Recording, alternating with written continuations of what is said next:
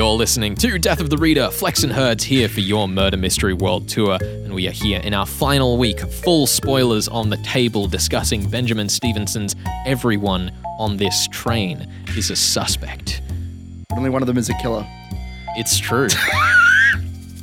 Kate Evans, it's wonderful to have you back once again. Very nice to be here with this book that uh, you know you're giving so much attention to, rather more than I would have. So you know you're forcing me to pay attention in a way that I'm is very robust. I'll tell you what, now that you've had three weeks to sit and simmer over, is your opinion changed at all? You feel a little bit warmer towards it? How are you feeling? Well, yes, because I'm enjoying your enthusiasm and the way that you're responding to it. And of course, if I had interviewed the writer, I would be thinking about it in a different way as well, um, because then you get insights into how something's written. But I still stand by the fact that he is being a bit too much of a smartass through Oh, this yeah. entire book. I'm sorry, Benjamin. the thing is, is I, I feel like if you write a book like this, you have to be willing to accept that that's just how some people are going to read your book, because it is so particular. I feel I feel it's very similar with Sulari Gentill's work. Ever since she started doing metafiction, she's been saying something to the effect of, you know, three and a half to three stars on Goodreads is about where your book's perfect because it means it's interesting enough that some people are turned all the way off. I think hers are- is a bit cleverer. Sorry, Oh, sorry, Benjamin. Oh, wow. Yeah. That's impressive. Well, Let's with- start a war. It's, not quite as wisecracking. I guess the the wisecracking is starting to wear a bit thin. you know, we've been in the pub too long, and it's like we've got all It's your jokes. You're gonna how many more jokes? Mind you, things do get serious and get quite dark You, in you- this you didn't last like section. the fake speeding train chase. Where Actually, we, I do like a chase scene. I have to confess, I do quite like a chase He scene. said that it wasn't a real chase because the train just stops and he like he's on the front of the car. He's trying to make the jump, but they just stop, so he just gets off and walks up to the train.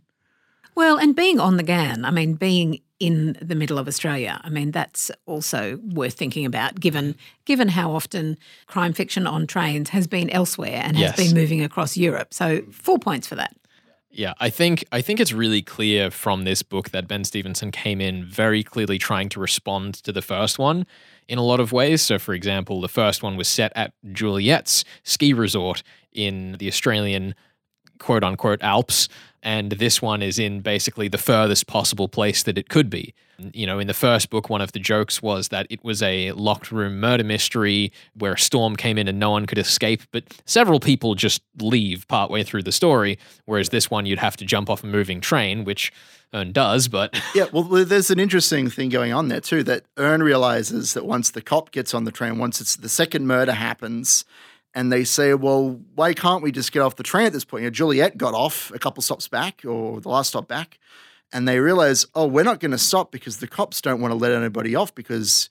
The killer's probably on the train. They don't want anybody like running off. They want to get to to our destination so we can get everybody in a room and sort all this out. I mean, I do also like that Hutch as a character, even though he's presented by Ern as being above the foibles of detective fiction, still very much is is trying to play murder mystery detective and then he's like yes i'll just lock the killer on this train which Which is an easy solution and Yeah. definitely will work. it, it's it's Except if it doesn't. it's right? a very very weird bit of subtext that i didn't expect this book to cram in right at the end I mean, it's very callous as well, because of course, as we see during this stretch of chapters, now that you've locked the killer on the train with everybody and they have nowhere to go, when you expose them, they're like a caged animal. They don't have anything else to do but to fight back. Yeah.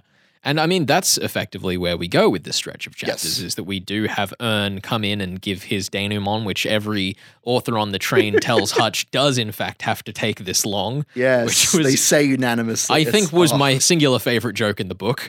There are a lot of good. There are a good, lot of good lines in this book. I think my my favorite was when Ern figure. We'll get into this later, but Ern figures out the ghostwriting aspect of this story, mm-hmm. and he says this was not my finest deduction, and it's because he's only made half of a correct deduction. He's not actually correct.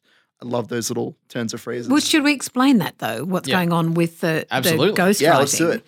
Jasper and Harriet Murdoch, they're two characters who are not part of the listed authors on the train, but we find out halfway through the novel that Jasper is a writer, but seemingly not very successful. He married his reviewer, Harriet, which is again a seemingly unimportant detail. There's also another slightly odd moment early on when um, he meets McTavish, the Scottish writer who is the first character to be murdered.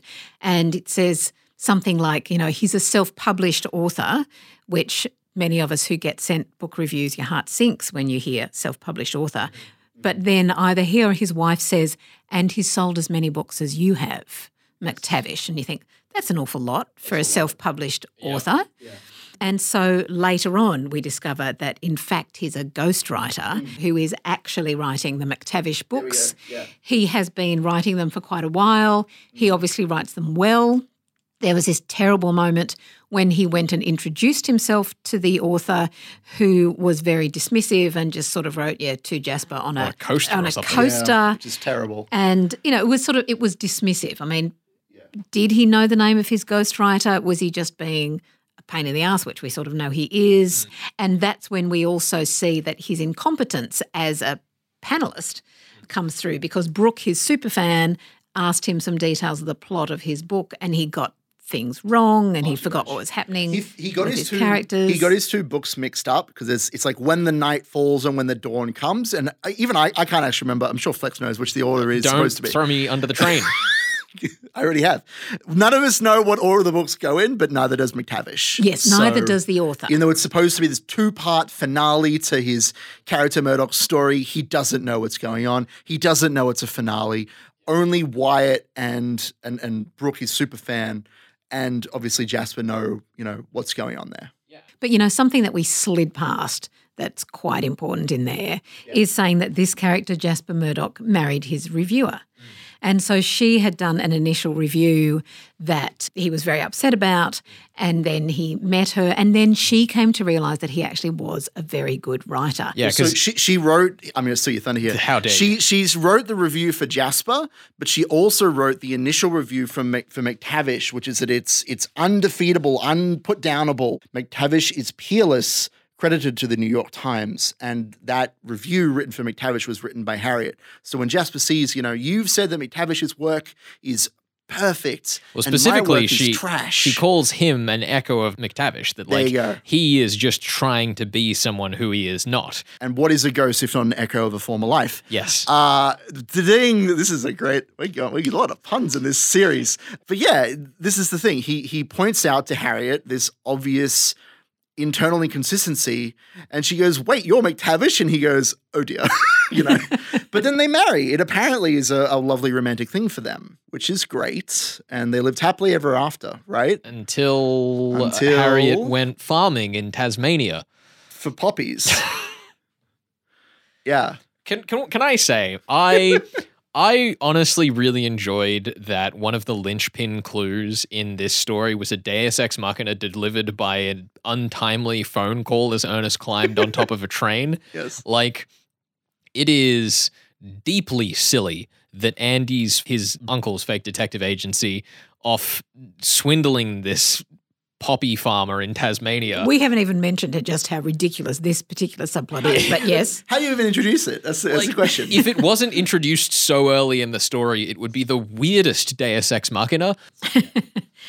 But the other thing that happens is that we discover exactly what has gone on in McTavish's life and what had happened 30 years ago. And this is where the thing that, you know, made me stop reading the book the first time mm. is actually revealed, which is McTavish as a rapist, the woman that he'd raped, the child that is then a child of that rape. And it's a shocking story, but again, it's sort of skated over and then we move on. Well, it's interesting because one of one of the ways that I felt that it wasn't skated over is the way that it sort of penned Lisa Fulton in, in that she'd had this horrible thing happen to her, and then all of these powerful men came in that isolated SF majors, and this sort of like wedge that gets driven between these two women who have fundamentally an identical interest in showing that McTavish is a predator, even though the book doesn't say anything about it because I don't think Ernest is a competent enough mm. protagonist to do that. I really appreciated the way that it showed how those wedges are driven between people in need of help. And then, of course, this child. And the child is Brooke, the supposed superfan, and somebody who is looking for a father. And that is a terribly poignant thing. I mean, you can sort of see that young woman being disappointed.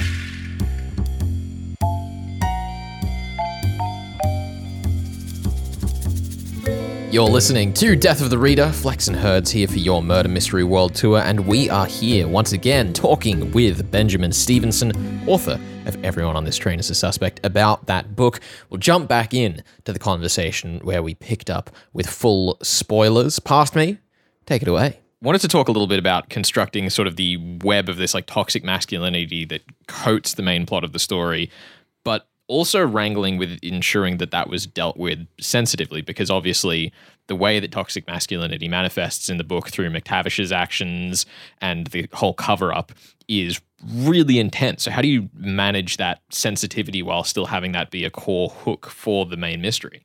Yeah, I think the honest answer is you've just got to do it as best as you can. You've just got to make sure that you're not manipulating any set of people or perspectives for your own kind of means. And one of the things that I wanted to do with this book was the way in which the men act in one of the plot lines. If I didn't include it, it would have been more disingenuous because then it would be like, hey, corporate politics is all fine and there's no sexism. And so it's like, I can't not include the misogyny of corporate politics. So then how do I include it respectfully? You know, I try and sort of balance it, make sure it's not kind of sensationalist, mm. that it's grounded and then it comes across as convincing. And then, of course, I'm a mystery writer. You know, these things do need to feed into the plot and they but things feed into the plot better when they're from realistic characters.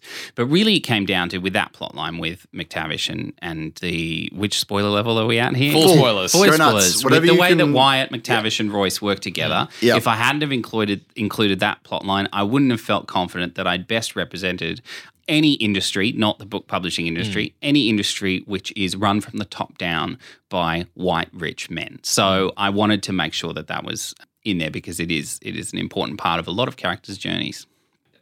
You also obviously go out of your way to lampoon authors who try to act as though their novel is the pinnacle of philosophy or truth telling or whatever, which is appreciated because you know, it, it, it tells us what kind of novel we're reading, I suppose. Yeah, well, you're reading yeah. the pinnacle of philosophy and truth telling, right? obviously, that's, that's Alan Royce is yourself. It's, me. it's, a self-insert character, obviously. Look, they're all me. They're all part of my own ego. They're no, all. Sure. I'm not uh, infallible to the author's uh, insecurities. So, you know, Alan's obsessed with blurbs. McTavish is up himself. You know, um, everyone's sort of striving someone. That's a different part of every writer's ego. It might be 1% for some, it might be 50% for others, but they're all in all of us. So, in terms of representing perspectives, yeah, they're all me. They're all your own so perspective. That's quite easy to speak yeah. from. I mean, that all makes sense to me. I mean, one of the interesting things is that in the first book, like the Cunninghams, one of the reasons, as well as what you say, that they stuck around is kind of because they just are as a collective so stubborn. And then also the writers in this book also have this sort of stubbornness that comes from their genre savvy, and they're like, well, if Ernest did it once, he might do it again, and I could get in ahead of this. Exactly. Like, do you do you think that like stubbornness is a key ingredient to a good closed circle mystery cast? Stubbornness, yes. Narrow mindedness, I think. You need people to be singly driven by whatever they each want. So Lisa and Brooke are still on the train because they want the manuscript and they haven't sort of found the manuscript. Mm. Royce is still on the train because he wants to beat Ernest to it. Wyatt's still on the train because he thinks he can get money out of Jasper. Jasper's still on the train because he's doing the new deal with Wyatt. And Simone, well, she's trying to give Ernest puzzles so that she sort of helps to solve it. So the only person who doesn't want to be on the train is the only one that leaves. So yep. yes, yep. narrow-mindedness, stubbornness is is very important in sort of assembling everybody and making sure that they making sure that they move through the plot in a way in which is convincing, aka keeping them in the locked room, but also is convincing in terms of whatever they're trying to do, it makes it look like they would kill for it. Mm. Mm.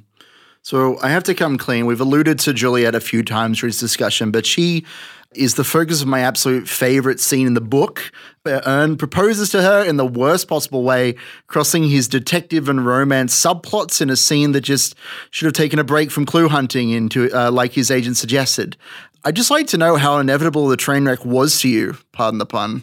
I think it's inevitable. Everything Ernest does is an inevitable train wreck. I think Good. one of the things I really love about these books is, and this one in particular, there's multiple characters to do it, but Ernest has a kind of competent incompetence. So then I was like, well, the real thing to do here is to have them have a falling out. Now, how do you have, have them have a falling out without just making them fight over nothing? And the solution to that was that, um, you know, it came to me sort of in that flash. Ernest down on one knee saying that he missed her last night and then stopping and thinking, Where were you last night? and turning a proposal into an interrogation. So, everyone on this train has a lot to say about the behind the scenes trauma that goes into the career of a well established writer. And in effect, our killer, Harriet, is the ghost of a ghostwriter. She's practically blending into the scenery. Why did you feel the need to, to write this novel highlighting the issue of credit in your work? And as we discussed, the whole acknowledgement section is like a microcosm of this. And does Ern do more harm than good in exposing it?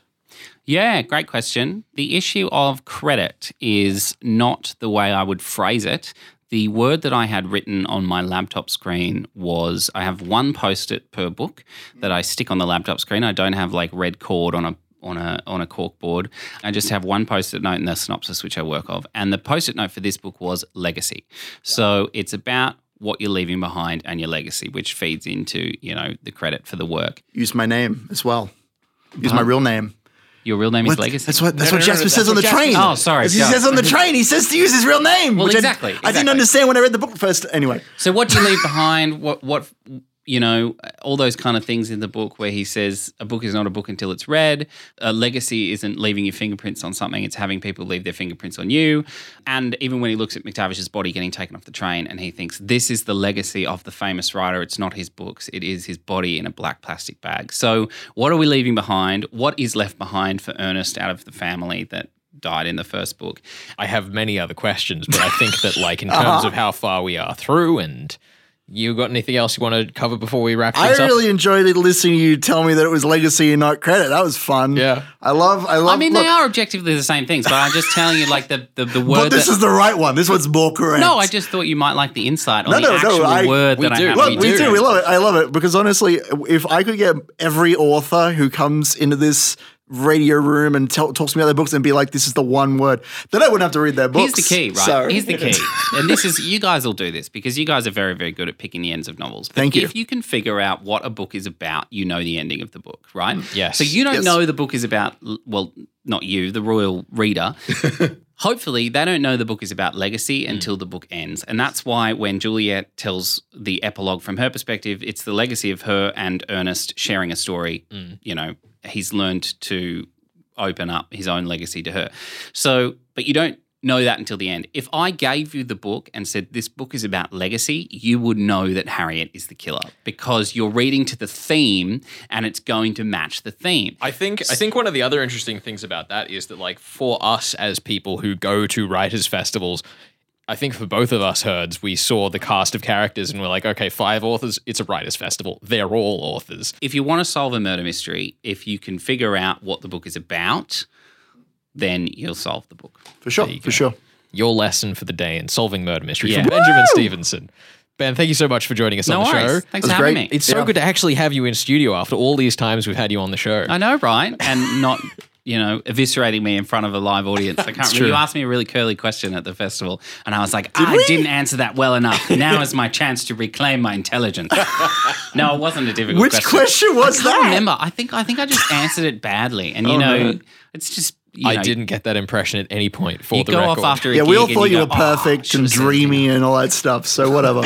anyway, That's that's the word for the next book. Dreamy. dreamy. That's the one word. It's just a totally egotistical. Like, let me tell you about myself and my life. Oh god, That's what I want no, from because you. then then you set up the expectation the entire time that the book is going to be all a dream, and you have to find some way to subvert Oh, that. you subvert it. That's nightmare. It's gonna be. It's gonna be one person writing the other. That's what it's gonna be. Oh no. Anyway, you're listening to Death of the Reader. We are talking Benjamin Stevenson's novel, Everyone on This Train is a Suspect. Uh, Happy New Year, by the way. It's, uh, it's it's 2024 tomorrow, I believe. Is it really? Good oh my gracious, goodness. how did that happen? How the time flies.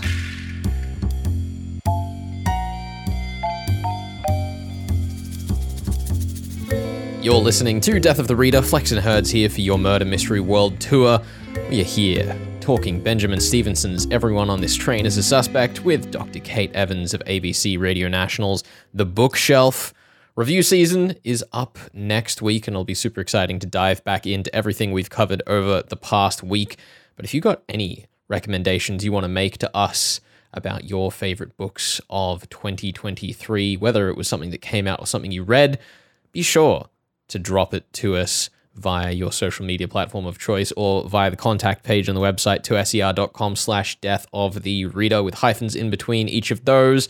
We're going to jump back into the discussion that we were having with Dr. Kate Evans all the way, full spoilers to the end of everyone on this train is a suspect. Dr. Kate Evans, take it away. I did enjoy the way that the whole, you know, the final bits are revealed in that old fashioned way of mm. Somebody bring everybody together. Well, it almost works in that slick, old fashioned way of, Until the bottle comes out, yes. yeah. So, you know, he's starting to say, and you did this, and you did this, and this is how it worked, and this is how it's all coming together. And that is quite sort of pacey and funny and familiar. Mm. And then, of course, because it is Ernest, it doesn't quite work. But in fact, in life, it wouldn't work, would it? He he calls out in the narration that it was actually very rude of Harriet to pull a bottle on his publisher when he was just about to reveal her as the killer, which is pretty pretty great. a bottle, as in a broken bottle. a broken bottle. Yeah, let's she's be very about clear. to- Mm. yeah. Yeah, a well, I- vodka bottle. I, I think one of the interesting things about it is that Ernest, as someone who so appreciates the golden age, probably, you know, as he says in the narration, wants that to go perfectly. But one of the the great issues with a lot of golden age stories is that when you get to the denouement, It's ridiculous. it's it's ridiculous and it drags. There are so many stories we have read on this show, and I've read in my own time. When we get to that scene, it's like, okay, yes, I've been trying to solve this, so I know all of this. Skip, skip, skip, skip, so, skip. yes, Poirot, Yes. please do spell it out for us again and show us how you are the smartest person in the yeah room. and i i thought that despite you know being very Ernest Cunningham in the way that Steal my bit. Yep. thank you How dare you? uh He's the ghostwriting my jokes. in the way that it, it it paces out i did actually think that that was the appropriate time to go all right this is dragging let's move on Yes, it makes it, and, and it also makes it funny because Yeah. it reminds us that it is a trope and it is a ridiculous and mannered trope that is mm. so far, well, amateur solving of crime is ridiculous, but it's doing it like that is even more ridiculous. Yeah, and I think the other interesting thing we get into there is that then we have the, the showdown on the top of the train where Harriet's trying to get away, the kind of cage. Of course, animal. it's on the top of a train. It Of has course.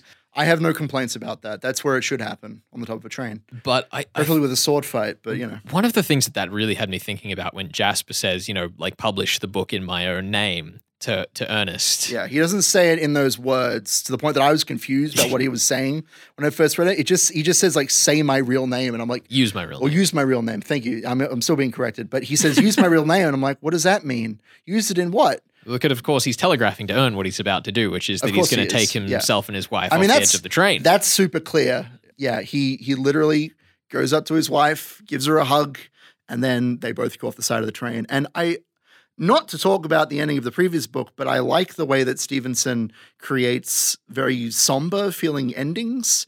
And I guess, Kate, the other thing you wanted to talk about there is, of course, we then have the publisher emails, which we haven't touched on because I guess to us, having read the first book at the start of this year, it was like, oh, yes, the publisher emails. Of course, that has to be here again. He even tells you where to direct his complaints at one point in the first book, and that email does, in fact, work if anyone wants to send Ernest Cunningham emails. Oh, really? Yes. It's a real email. But again, this is just part of what he's playing with, Yes. which is the writer writing a book, writing a book, and that we're reading it, and then there's the publisher, and you know, is he obeying all of the rules of this type of fiction? And it's like, yes, with a huge knowing wink, or oh no, 328 knowing winks at the reader. Just a few. Just a few. Yeah. one of the things that like I felt reading this book is that there is so much stuff in here that if you loved the first book, you're going to love again. And at the same respect, if you were grated to no end by the first book, I hope you enjoy cheese. um, Terrible. but I also did feel that the way that this book toned down the metafiction really aspired for a different. This is toned down, Oh, yes. lordy. It is. But one of the things that I thought is that this was toned down because it's got that slightly less cartoonish sense with the, the broader cast of characters. And I felt that in the end, even though it was the same type of metafiction, that what's good about this book is the way that it is integrated with the core functions of Golden Age murder mystery. Whereas the thing that was good about the first book was the way that it absolutely threw them out the window. I think that this novel, in my opinion, is not quite as it's not as intricate as the previous novel, but I do think that there is a lot of fun, particularly with Alan Royce, the risks that we've taken with some of the particular characters and their choices. And I think that in general, the way that we've approached, you know, recurring characters and trying to still find stuff for them to do is really interesting. I think that if you if you can take the time, I think this is true for both of Stevenson's books, that the more time you can kind of take with them to digest them and think about the individual clues and how they may or may not be playing with your soul, I think the better time you can have with them regardless. Yeah. That's how I feel. I guess, Kate, having not read the first one and reading the second one and hearing us talk about all of these shenanigans, would you give Ernest Cunningham a third round? I would probably read a third one, but I don't think I would go back to read that first one. Mm-hmm. Mm-hmm. But also, it's, you know, it's a zeitgeisty book. People are talking about it. It's a book that I felt that I needed to read, mm-hmm. even though I did give up twice at page 10. And so, thanks to the pair of you, I have read the whole thing. Yeah, I mean, I think that overall, the, the messaging of like whose story is it, which is the core tension between Ernest and Juliet, was kind of a fun through line that so much of the story through Ernest and Juliet, through Jasper and Harriet, through Lisa, SF Majors, and Henry McTavish is about how other people are kind of taken out of their own story. And I like that for all of the chaos of the various plots in this book, it did come back to that one pretty simple core principle. And for like as, as broad reaching as the metatext is, having that straight of a message w- was kind of fun because usually I get feel like you get to the end of metatext and you end up with that. Well, the answer is yes to everything that we've spoken about a few times on the show. Oh, there is one more thing I wanted to mention. I want to say for my own journey in solving this novel, which I quite enjoyed, I was devastated that I wouldn't get to solve this for the show. Uh, we'll talk about my points in a minute. But anyway, I really enjoyed that one of the very first things that we're told is that there are six or seven riders, seven, six, however many, six riders on the train. Doesn't matter. It's not the important part. It's on the back cover. It doesn't matter. I'm not going to read it. No, and this is entirely from memory. There are an there are X number of authors. One of them will be killed, and another will be led away in chains. And of course, that's supposed to make you think that oh, one of the authors is is the criminal. Yeah. But I, having read the, the previous book, went, oh, okay, that means that one of the riders is going off in chains for a different reason. And I really enjoyed that clue. Yeah, I mean, ultimately, I, I think um, I, th- I think the game of like motives and who has opportunity was probably like, like I, I think I think was really strong in this book. I thought that the the, the mystery fundamentals were there, and the meta text is going to be uh, if it's up your alley, it's up your alley. But I had a grand old time, and I honestly enjoyed it way more the second time I read it, which is a good thing in crime fiction to me. It is Also, a very good thing. I'm not going to read it a second time. I am so sorry. I'd never like to be this rude right. to You have Australian you have at least half a book more to read each week than we do. Sure. Either way, I think we'll wrap this discussion here. Kate Evans, thank you so much for joining us here on Death of the Reader. It has been a delight having you. Thank you. I'm sorry I was so incompetent. How And many points do I bit, I'll be better next time. Well, Herds, I'm going to say I think you're going to walk away with three points on. Three. why not? Why not four points out of the potential five? Because this is my double or nothing. Because Yeah, I I made it- posed two are five- different culprits. That's, that's one point. It's two points if you do well on the mystery, and it's three if you but get it's everything. the double or nothing round. That's not what it is. Three times two does not equal five. I think you should get bonus points for my incompetence. I think I should get four points, but You know what, Herds? you can have your four points. yes, take that, And Kate it'll, Evans. it'll go down in history. Oh, you, you deserve them all. Thank you. for not solving anything and for clowning on you. I apologize, but here we go. I'm taking my points. I gotta catch We up. we will be back next week on the show with review season. Herds. We can review all the books we did through the year and tell you why we would recommend them. Yes, it is our chance to take a break for the year. So pick your, your summer reading up or maybe go back through the show for anything that you missed through the year and have a grand old time. It's been a pleasure spending 2023 with you, and we'll see you in the new year. Five more years. Let's go. Woo! Woo!